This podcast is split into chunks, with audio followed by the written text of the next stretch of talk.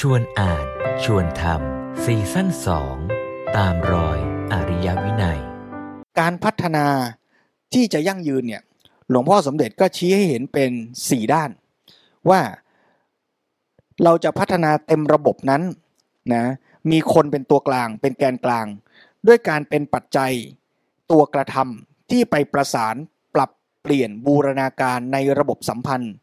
องค์รวมใหญ่ให้เป็นระบบแห่งการดำรงอยู่ด้วยดี อย่างต่อเนื่องเรื่อยไป โดยจะต้องมีการพัฒนา 4 ด้าน 1 ก็คือพัฒนาตัวมนุษย์ 2. พัฒนาสังคม 3. พัฒนาด้านธรรมชาติ แล้ว 4 ก็คือด้านเทคโนโลยี แต่ไอ้สด้านเนี้ยถ้าเราเผลอๆมองด้านใดด้านเดียว มันก็จะเกิดการติดตันในการพัฒนา แล้วเกิดการพัฒนาที่ไม่ยั่งยืนอย่างที่เราคุยกันมา เพราะฉะนั้นการพัฒนามนุษย์ก็เลยเป็นแกนกลาง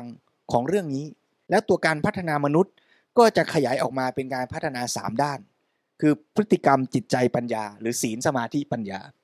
หลวงพ่อก็ชวนให้เราปรับจากวิธีคิดจากเดิม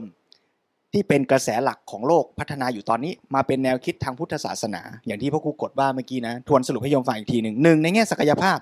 แทนที่จะมองว่ามนุษย์มีศักยภาพในการพิชิตธรรมชาติอย่างเดียว ก็ต้องมามองว่ามนุษย์มีความสามารถในการพัฒนาตัวได้ด้วย 2. การไปสู่อิสรภาพ ไม่ใช่ความหมายว่าอิสระภาพคือทำอะไรตามใจเอาธรรมชาติมาสนองตัวเองได้ เต็มที่เรียกว่ามีอิสระ แต่อิสระภาพในทางพุทธศาสนา คือการมีสุขโดย ขึ้นกับธรรมชาติ หรือสิ่งปัจจัยภายนอกน้อยลง ประเด็นที่ 3 คือ รูปแบบความสุขของมนุษย์ แทนที่จะมองว่าต้องสุขจากการเสพบริโภค ยิ่งมากยิ่งสุข มาเป็นความสุขที่สามารถพัฒนาได้ แล้วเมื่อพัฒนาขึ้นไป ความสุขก็จะกลายเป็นเกื้อกูลธรรมชาติอยู่ร่วมกัน แล้วมีสุข ไม่ใช่ว่าพิชิตเขาแล้วมีสุข อันที่ 4 คือภาวะของมนุษย์ แทนที่จะคิดว่าทุกคนอยู่ในระดับเดียวกันหมด ทุกคนก็ต้องมีกิเลส แต่มองแบบพุทธศาสนาคือพัฒนาได้ฝึกได้ แล้วแต่ละคนก็มีระดับการพัฒนาที่แตกต่างกัน ประเด็นที่ 5 ความสัมพันธ์ของมนุษย์ต่อธรรมชาติ แทนที่จะเป็นผู้พิชิตลุกลาน แต่เราต้องมีปัญญาอยู่กับธรรมชาติอย่างทำให้มันดี ทบทวนลองปรับตัวเองดูซิว่าเออเราไปกับมันได้ห้าข้อแล้วหรือยังเช่น บอกว่าอ้าวเอ๊ะเราเป็นส่วนหนึ่งของธรรมชาติ อันนี้ผมเข้าใจว่า ยุคนี้คนส่วนใหญ่ก็ยอมรับแล้ว แต่เรื่องที่ไม่รู้ว่าจะเปลี่ยนยากที่สุดหรือเปล่าก็คือไอ้ความต้องการในใจเราเนี่ยแหละ คือถ้าไม่คอมโพมไมแล้วตั้งใจจะแม็กซิมัยกัน หูดับตับไหมเอาให้พังกันไปข้างเนี่ยไอ้อย่างนี้แย่สุดแน่ ถ้าสามารถขยับจากแม็กซิมัยความสุข มาสู่คอมโพมไ์ได้ มันก็ดีระดับหนึ่งแต่มันเป็นดีขั้นเริ่มต้น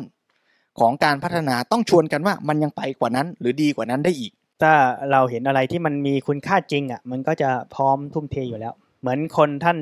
ตั้งคำถามว่า ถ้าถูกลอตเตอรี่วันนี้เอาไว้รางวัลที่หนึ่งเพราะอะไร ก็เพราะเรารู้สึก